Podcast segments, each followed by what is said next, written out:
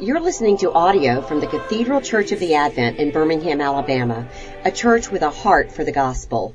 Find out more at adventbirmingham.org.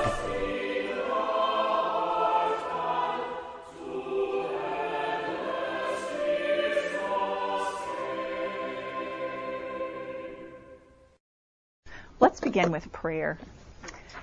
Dear Father, we thank you and praise you for your mercies, which are new every morning. And so we ask, Lord, that you would send forth your Holy Spirit during this time of study and learning. We ask, Lord, that you would be our teacher. We ask, Lord, that you would be the one to open our ears and open our hearts to hear from you and to receive what it is that you have for us today. I ask, Lord, by your grace, by your mercy, that you would show us our need for you and then your gracious love and rescue of us, not just at the beginning, but every day of our lives. And so we ask this in Jesus' name. Amen. Amen. Well, so I um, this um, this is the first of four weeks, and the four weeks are basically some of my thoughts that I've worked out um, through my time of sabbatical earlier this year in this during the first part of the summertime. And so I, um, you know, I feel like we talk about justification by faith so much as a church, and we're really good on that, which is really good. But um, and that's one thing that all evangelicals can agree on when we're studying Scripture and we're saying how do we know that we're saved. We all come to the same place. We might differ a little when we get into Catholic or Orthodox conversations, but as Protestants, we're all pretty much on the we're on the same page. But it's actually when we get into um, what does this life look like? What is our Christian life meant to look like? And what does it mean that God desires for us to be holy and makes us holy? How does that play out in our day-to-day lives now? We all agree also on the end that we'll be raised from the dead. Jesus will return. We'll be raised from the dead, never to never to die again, never to sin again our sin will die with us when we die. But between those two fixed points, there, there's, um, there's a lot of difference on what does it look like. And, and what we believe about sanctification affects how we assume we're supposed to live. How now shall we live as Christians? So, um, so this week, and then I'll be doing three more throughout the rest of the weeks of October, and I'll tell you about my different titles for those as we get to the end of it. But I wanted to begin tonight, today as um, kind of a broader broader beginning. What is sanctification not when we look at scripture before we start to talk about what it is in the next three weeks? So, um, what I'd say is, um, as Christians, we are those who've been crushed, you could say, by the hammer of the law, of all of the, um, the law saying, do this, and our inability to do this is crushing to us. And that's a good thing. It feels terrible in the moment, but it's a good thing. So we are, as Christians, are those who've been crushed by the hammer of the law, and then we've received and believed the word of God's grace to us in Christ. And so that's what it means to be justified by faith, through faith in Jesus Christ, by grace, because of his cross. And as Christians, then because of this, you could say that we enter into a rest that promised rest to the people of Israel that the promised land signified to them so many centuries ago. Um, but we uh, we are into uh, and we'll have a heavenly rest for all eternity with Jesus Christ. But there's a sense now in which that rest enters into our life, a rest from our labors, a rest from our own self-justification, a rest from being measured by our works instead of being measured by Christ's work. But sometimes it's hard for us to rest. If you've ever tried to take a day off or actually live out a Sabbath, which is one of the Ten Commandments, interestingly enough, um, it's it's one of the most gracious of the commandments because it actually has such a blessing. If we were to obey it and follow it, there's that sense of resting is is equated with faith. And so when we're in this place of rest as Christians, don't we always ask? what can we do? How um, isn't there something I must now do? What can I do? Um, someone might let me just check on the door. Um, how now shall I live is really the question that we ask as Christians. Oh, no, maybe not. a phantom, phantom knock. Um, how now shall we live as Christians is often the question that we ask, and that's the question that sanctification, um, in this, in uh, trying to understand sanctification, it, people in various ways will try to answer how we should live in different way, ways. Some will answer by saying, well, now that we have been saved by grace, we must obey the law they reason, these people reason that because we are new creatures, surely now we must be able, in some measure, to keep the law, and therefore we must. We must set it before us and uh, ourselves and strive, strive, strive to obey the law, and that's what we are to do in this life. They imply that if we keep the law, to whatever degree that we are now able to, then we'll rid ourselves of the power of sin in our lives. There's still this sort of back and forth. If I can outweigh almost my bad deeds with good deeds, there's still this weighing um, approach to sin and to holiness. Um, so proceeding also from the same rationale is a view of progression people who believe this way in this weighing of good deeds versus bad deeds now as Christians will also perceive that as you um, grow in years as a Christian, somehow we also will grow in obedient, inc- increased obedience, decreasing tendency to sin, and therefore growth in holiness. And this is what well-meaning religious people envision um, when they use the words holiness or sanctification. This is what they perceive that the New Testament is saying when the um, New Testament writers use the word holiness or sanctifications, Sanct- sanctification. And theologians will sometimes call this the active righteousness of the Christian. Passively, we're righteous because Christ's because of Christ's righteousness on our behalf. But then they would say, well, now it's time to roll up your sleeves and get to work, right? How many have heard this? Is this is this kind of what you believe or what you mm-hmm. believed in certain circles? Or have you been a part of Christian groups where this was the belief? Well, I would put forward that there are many hazards, and I'm not alone in this. There are a lot of other theologians that look at this. There are many hazards to imagining the Christian life this way. First and foremost, that it's not the biblical picture that ought to be our primary concern is to say, well, what does Scripture say? And that's what we'll look at first today. Um, so, first of all, this this view is unfounded in the Bible, and it even counters the witness of Scripture to the spiritual reality of salvation. Scripture bears witness to an overlap of the ages, um, to the total right, totality of righteousness that believers have in Jesus Christ, and to the totality of sin's pervasion and the perversion of the old being, even while the new being has been created in Christ. Christ. And so logically, scripture, these scriptural truths cannot be held alongside a view of progressive holiness, required obedience to the law for, for Christians, and so-called sanctification in this life. You cannot have um, salvation by justification by faith and then uh, ongoing sanctification by works. It doesn't logically proceed one from the other, and I hope to show that to you. But I love pushback, so feel free to ask um, or um, disagree. So let's begin with Scripture. Let's look first and foremost at Scripture. Um, sanctify or sanctification first in the Old Testament, even just that word group. When you look at it in the Old Testament, we often will see um, there are these. Old Testament injunctions and rules that you have in Scripture, and um, the Lord will say all these rules through through Moses in Leviticus. Um, especially, you'll find them some very specific rules and some more general rules. And then there's often this refrain that goes along with them. And I've written out one of them: "Keep my statutes and do them." There are a lot of specific rules before he's writing that in Leviticus 20 verse 8. Keep my statutes and do them. And then here's the refrain: I am the Lord who sanctifies you. Isn't that interesting? In the midst of very specific commands, do this, don't do this, still the role of making holy is attributed to God. He's the active subject of the sentence.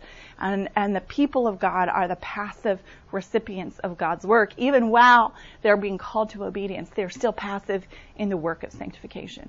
And this is reflected in all these other references. Um, and you also see um, Ezekiel bringing it forward as well. And Ezekiel will say um, the same refrain as a promise for the future. In Ezekiel 37, there's the vision of the valley of dry bones, if you recall. And Ezekiel is commanded by the Lord to prophesy to the wind and to prophesy to the breath and to prophesy to the bones that they'll then live. And sure enough, an army is remade, and the Holy, and the Holy Spirit makes them alive. It's a, one of the one of the most wonderful Old Testament prophecies, enacted prophecies of resurrection and of what will happen at the end of all things in Jesus Christ. So there's this promise that the law will be obeyed from the heart by the people of Israel without even being commanded to. They will obey the law. They'll find themselves obeying the law. There will be life. There are all these other things that are promised here in Ezekiel 37. And then, um, and the sanctuary of the Lord will be in the midst of his people, which that promise is fulfilled in part through Jesus' incarnation, through the coming of the Holy Spirit at Pentecost, but it will be ultimately fulfilled when the New Jerusalem descends and the Lamb there is the light of the city of God, right? God himself is dwelling with us, his people, on the new earth. And so this prophecy is, um, it's amazing at the very end of this prophecy, we hear this same refrain. Then the nations will know that I am the Lord who sanctifies Israel when my sanctuary is in their midst forevermore. Again, the Lord is the agent, the active subject of the sentence, and his people are passive in it. So that's one of the things to note and notice about the Old Testament. In the New Testament, there are there. I'm going to give you probably predominantly, predominantly the view is one of passivity on the on the human being's part. God is active, active in Christ, active in the Holy Spirit, active in our lives because of Christ and the Holy Spirit, and we are passive in it. So that's one thing to notice. The other thing, we think about sanctification as the ongoing thing happening now in the present. Well, in the Old Testament, or excuse me, in the New Testament, most of the examples of sanctification refer to, to what has already been done in Christ.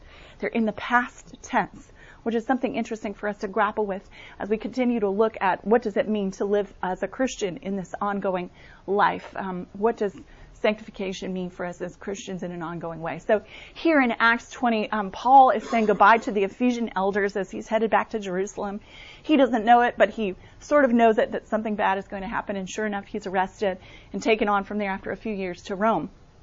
Paul's final word to the Ephesian elders is, And now I commend you to God and to the word of his grace, which is able to build you up and to give you the inheritance among all those who are sanctified. It's the past tense, who have been sanctified already, is what he's saying, which is an interesting thing to say about Christians. We are already made holy in Jesus Christ. Again, Paul witnessing to um, a Roman leader who was his captor during his imprisonment. And Paul is witnessing about his conversion. And he quotes what Jesus said to him there um, on the Damascus Road and shortly thereafter. Jesus told him that he would be a minister to the Gentiles, an apostle to the Gentiles, to open their eyes so that they may turn from darkness to light and from the power of Satan to God, and that they may receive forgiveness of sins and a place among those who are sanctified by faith in me. Isn't that wonderful? Do you hear the passivity again? And it's also past tense. In the original language, it's have been. It's not just are sanctified. Are sancti- sanctified as the state currently that we're in. We are sanctified. We have been sanctified by faith in Jesus Christ. Okay, so moving on from there, there are a couple of other um, references where this same passivity is um, is noticeable.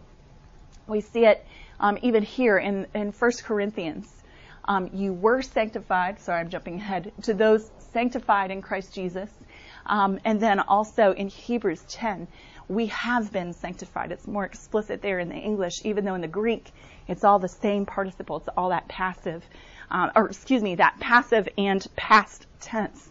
Um, God is the one who sanctifies. We have been sanctified moving on, just to be, just to cover all my bases, I feel like I need to show you some of the other ones that aren't ex, um, explicitly past tense or passive.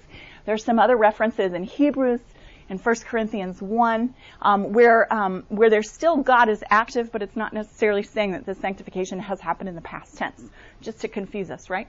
For he, sorry, um, for he who sanctifies and those who are sanctified all have one source still God is the agent and the active subject.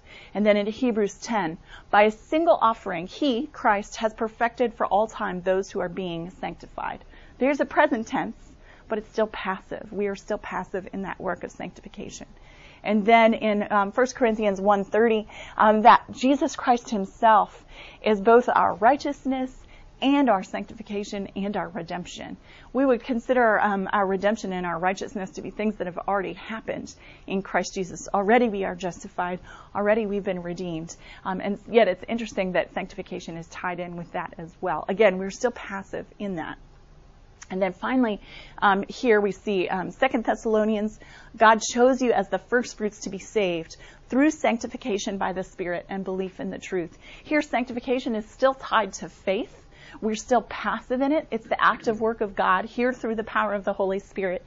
Um, even though it is um, this, and it's interesting that sanctification is tied into that bigger word of salvation. Salvation encompasses our justification, our sanctification, and our redemption, as it's said in this word, and then also the restoration that will happen um, when we are raised from the dead.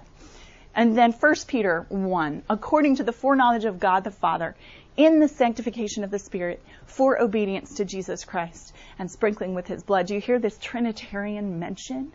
As Peter is addressing Christians, he's identifying them according to um, the, the triune God and the different works of the persons of the triune God, the foreknowledge of the Father, the sanctification of the Holy Spirit for obedience to Jesus Christ and sprinkling with his blood.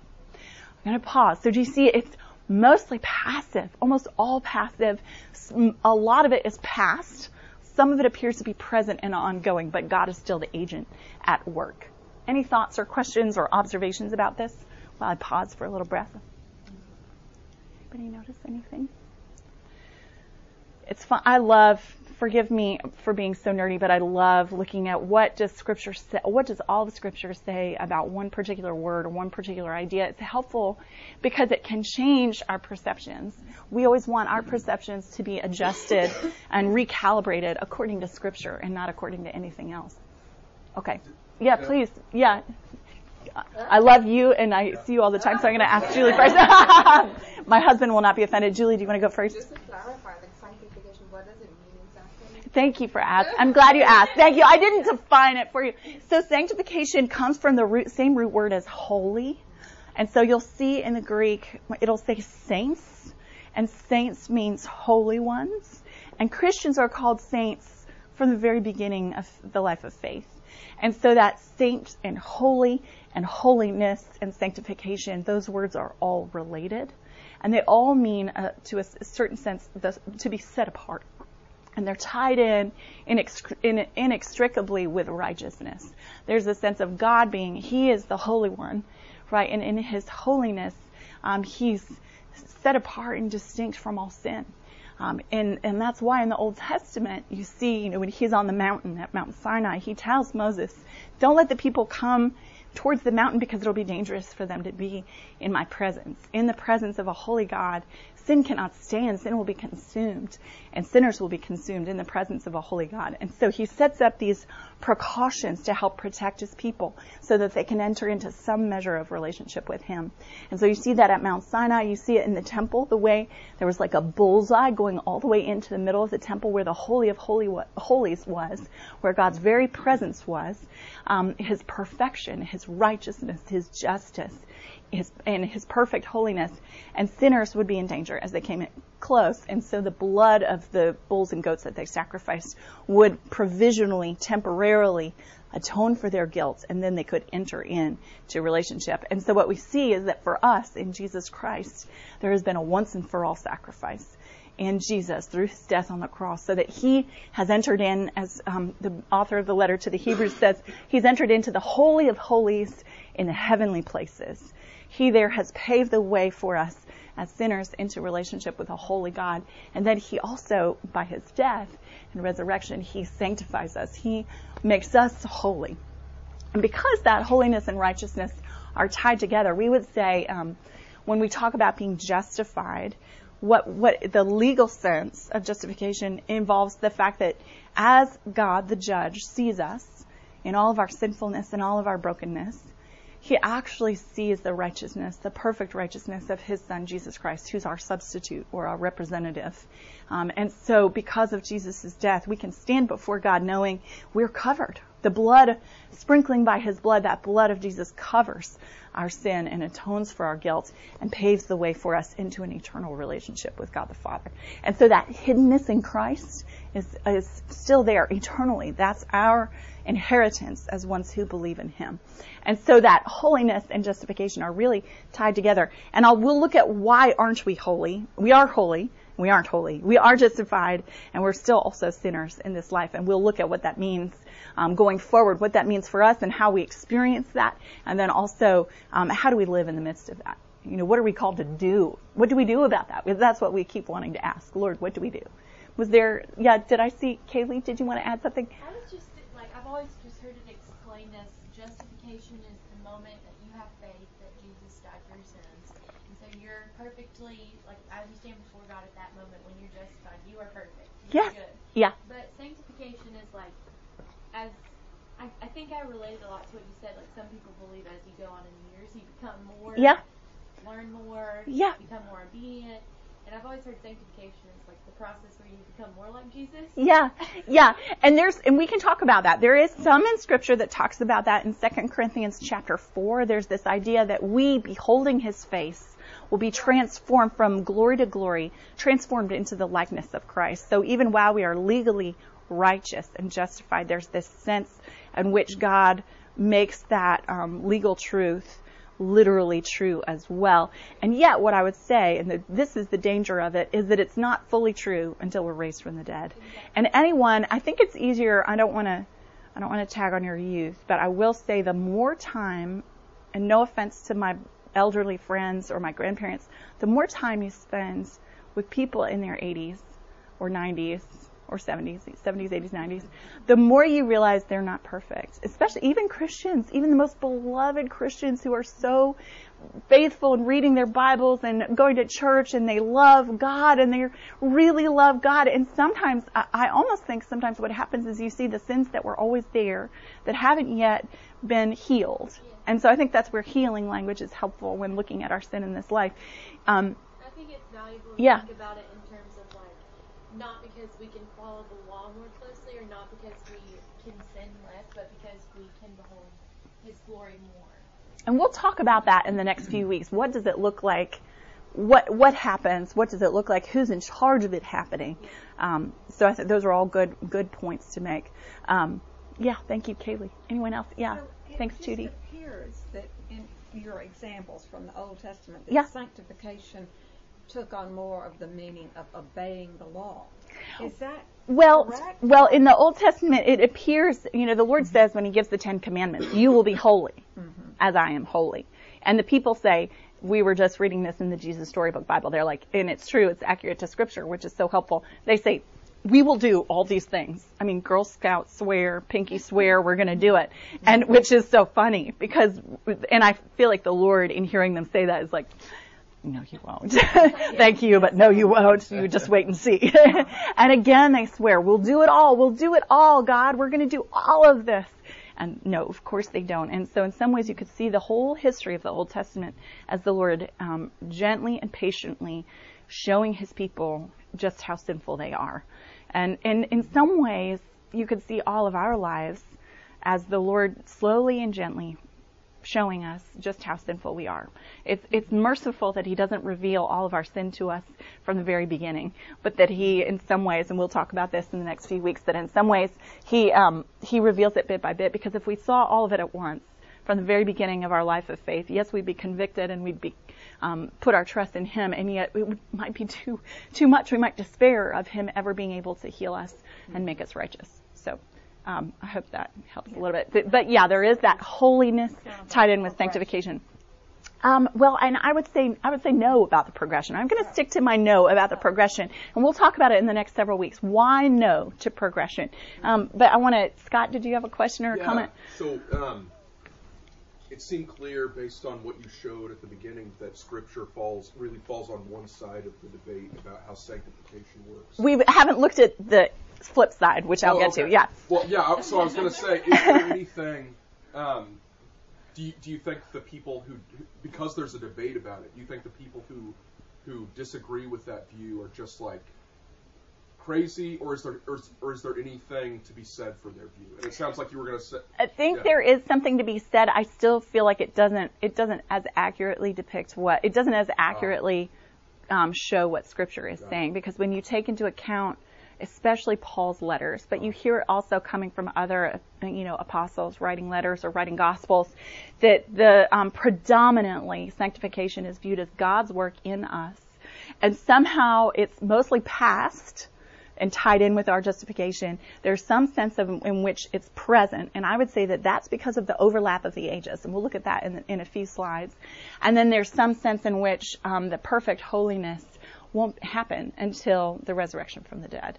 Um, and so there's this longing for that future um, perfection that is not ours and won't be ours until then. So there is a little bit, and let's look right now. So Romans 6, I'd encourage you to read this on your own, is one of those, um, one of the two passages that I have where there's some sense in which sanctification is so tied to the holiness of what we do or what we don't do. You know, kind of an assessment based on what we do or what we don't do.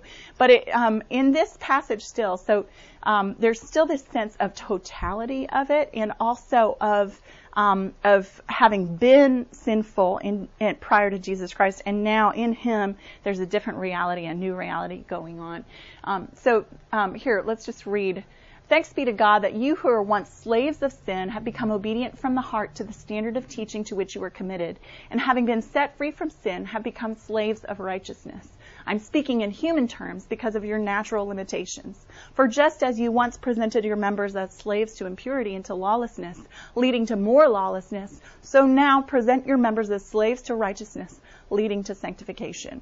Um, one kind of thing to notice about here, it's previously, prior to Christ, the Romans and we are slaves to impurity and lawlessness, disobedience to the law, um, leading to more lawlessness, sin kind of begetting sin, getting as bad as sin can get, kind of reveling in like a pig in the mud, um, the sin of sin leading to sin and leading to death, of course, but lawlessness leading to more lawlessness. And then he uses a phrase that is righteousness leading to sanctification.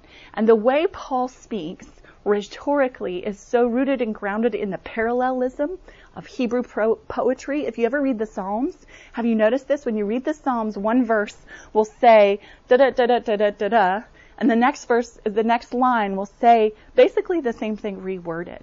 And that was part of the poetry that they loved, was that beauty of repetition, using different words to say the same thing. And so Paul here, I believe, is trying to use parallelism to say the same thing. He's saying lawlessness led to lawlessness, and righteousness leads to sanctification. So he's not saying you do good things by obeying the law and you therefore are making yourself holy by them. He's saying rather, you've been made righteous in Jesus Christ and there is fruit of righteousness in that holy life that comes about not because of your striving necessarily, but simply because of the, but maybe, but simply more than that because of the drastic difference in your status, in your reality. You were slaves to lawlessness, now you're slaves to righteousness.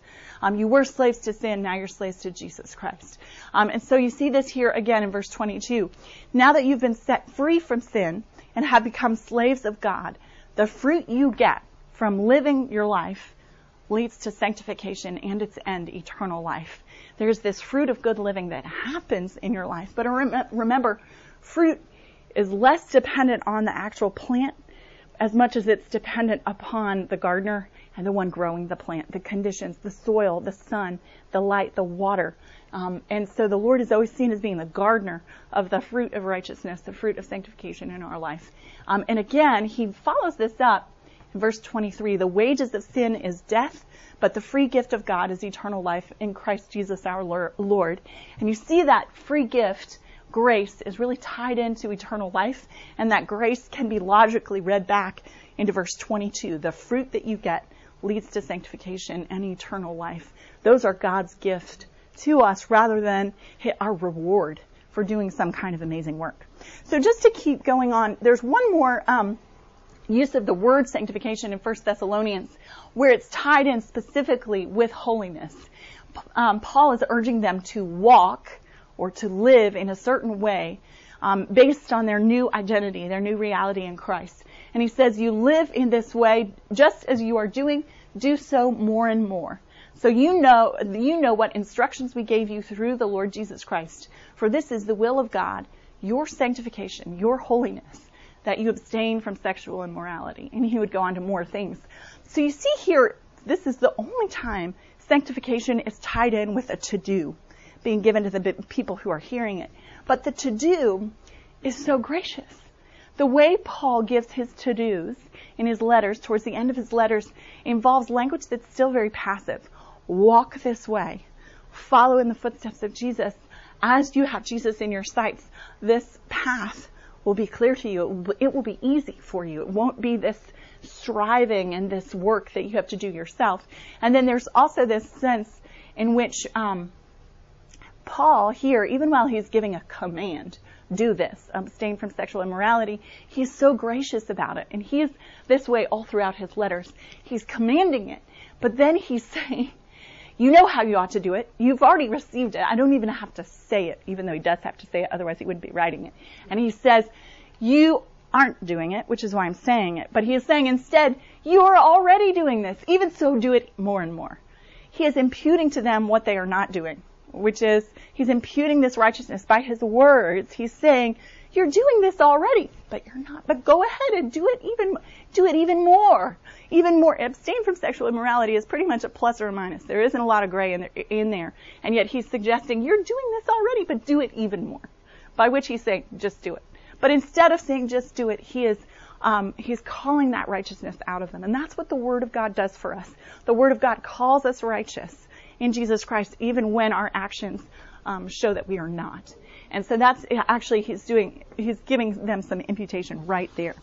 So moving on from there, one of the realities of sin in this life, the other th- thing that Scripture shows us so clearly is this overlap of the ages. And I love, I love a good diagram, which is why I love this one. I borrowed it from someone and you can find out where it is if you really want to know where it is. Um, but this overlap of the ages bears witness to the reality that already we've been saved in Jesus Christ and yet we're still waiting for something. Um, the reality is that through his, the event of Jesus' life, death, and resurrection, there's this fixed point in time the old age of oppression, exile, sin, suffering, and death is essentially over in Jesus' first coming. And yet, it will be fully realized when he returns the second time. And so you could say it's like a long engagement. Um, the reality of the new age, the coming age of, excuse me, life, hope, peace, holiness, righteousness, that has already entered in to our world through the fixed point of Jesus' life, death, and resurrection. And yet, it won't be fully realized until Jesus returns and we're raised from the dead. And, and eternity begins essentially at that point.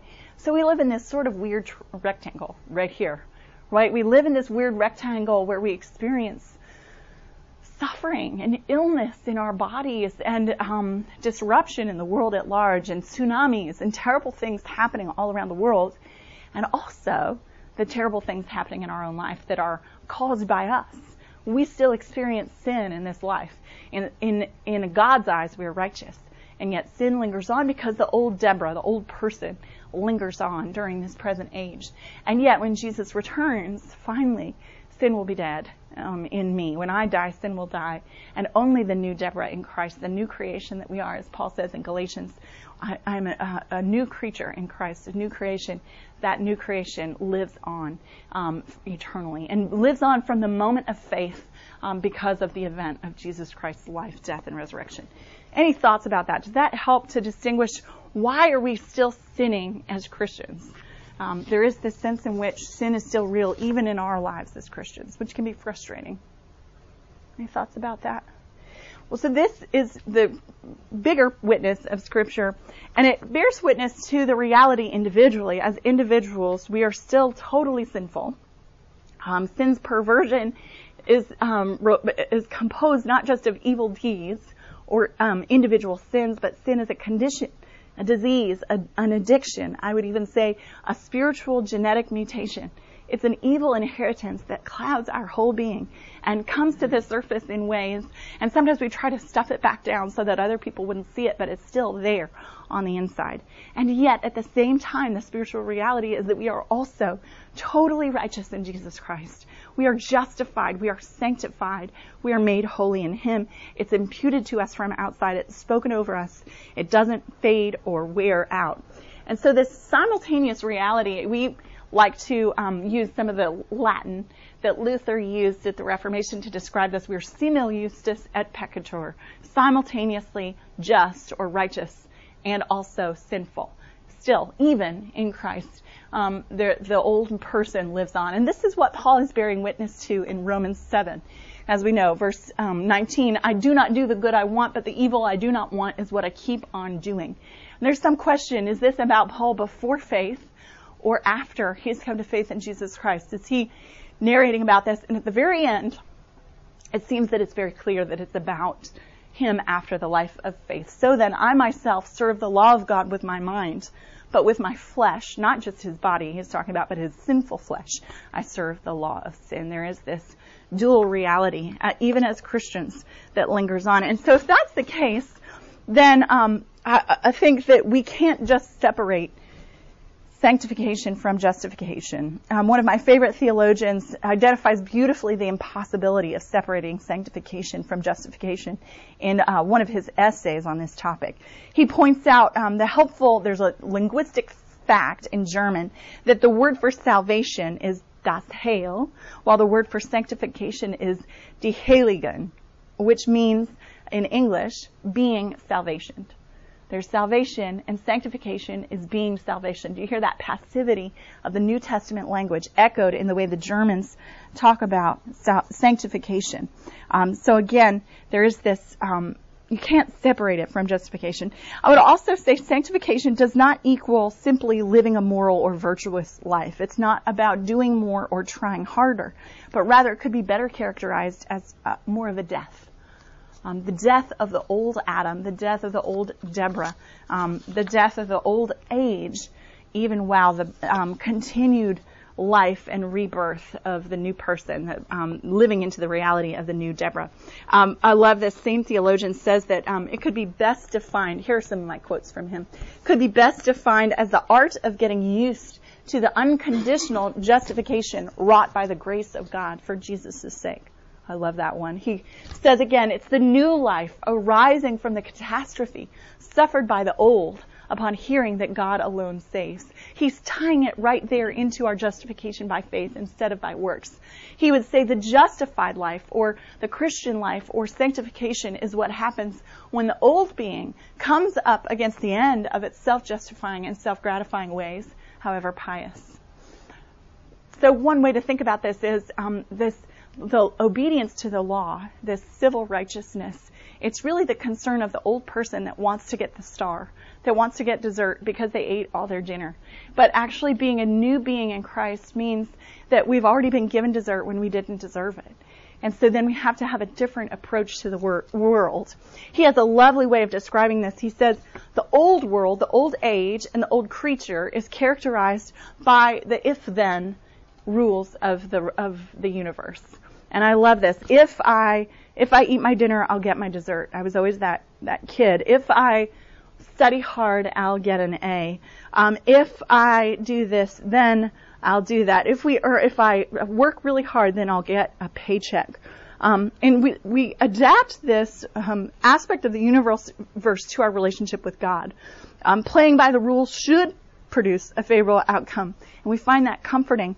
But we read this same conditionality of the world into our relationship with God. We want to have a sense of control. Uh, we want to be able to say to God, well, I've put in my 65 cents. Where is my Coca-Cola? I've been a good girl. Why aren't you giving me what I want? And there's a lot of self-right. That's the epitome of self-righteousness and self-justification.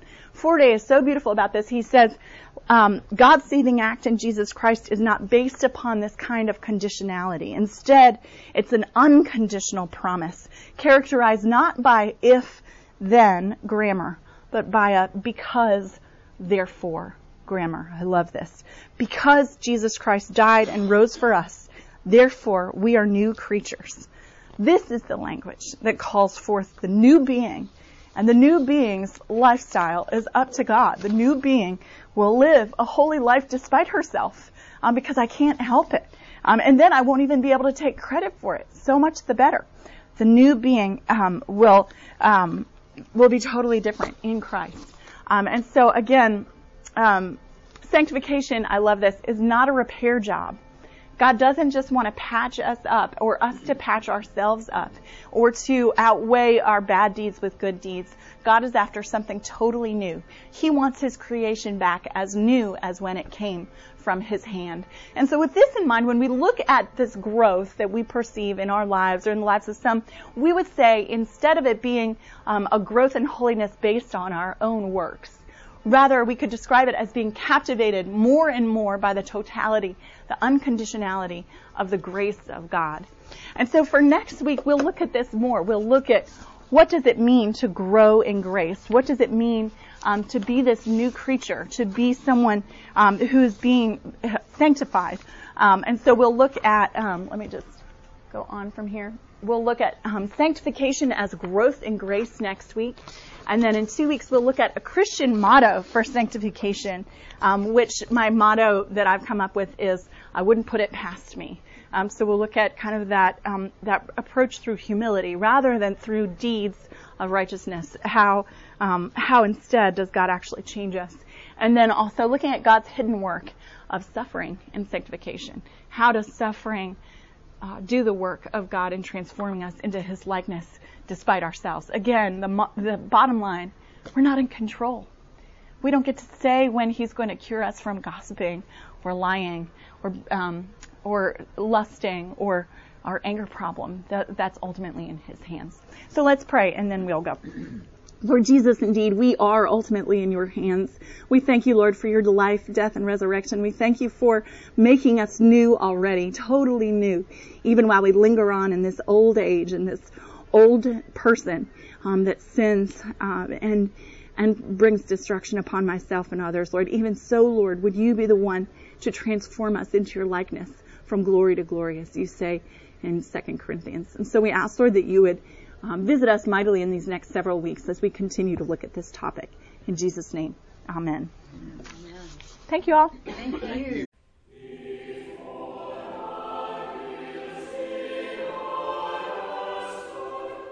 You've been listening to audio from the Cathedral Church of the Advent. If you live in Birmingham or find yourself visiting, we hope you'll join us at one of our Sunday services. Find out more at adventbirmingham.org.